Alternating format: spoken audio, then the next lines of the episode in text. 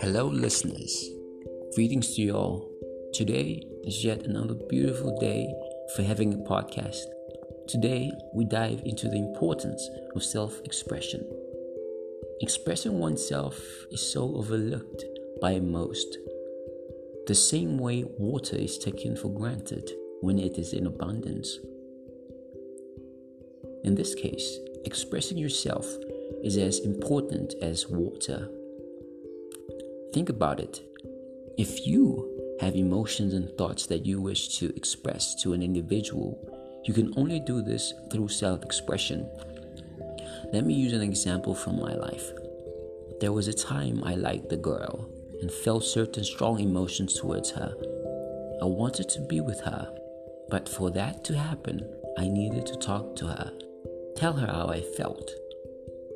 In other words, I had to express myself. This was hard for me to do since I lacked any self expression skills. I ended up not telling her how I felt, and she ended up with someone else who knew how to express themselves.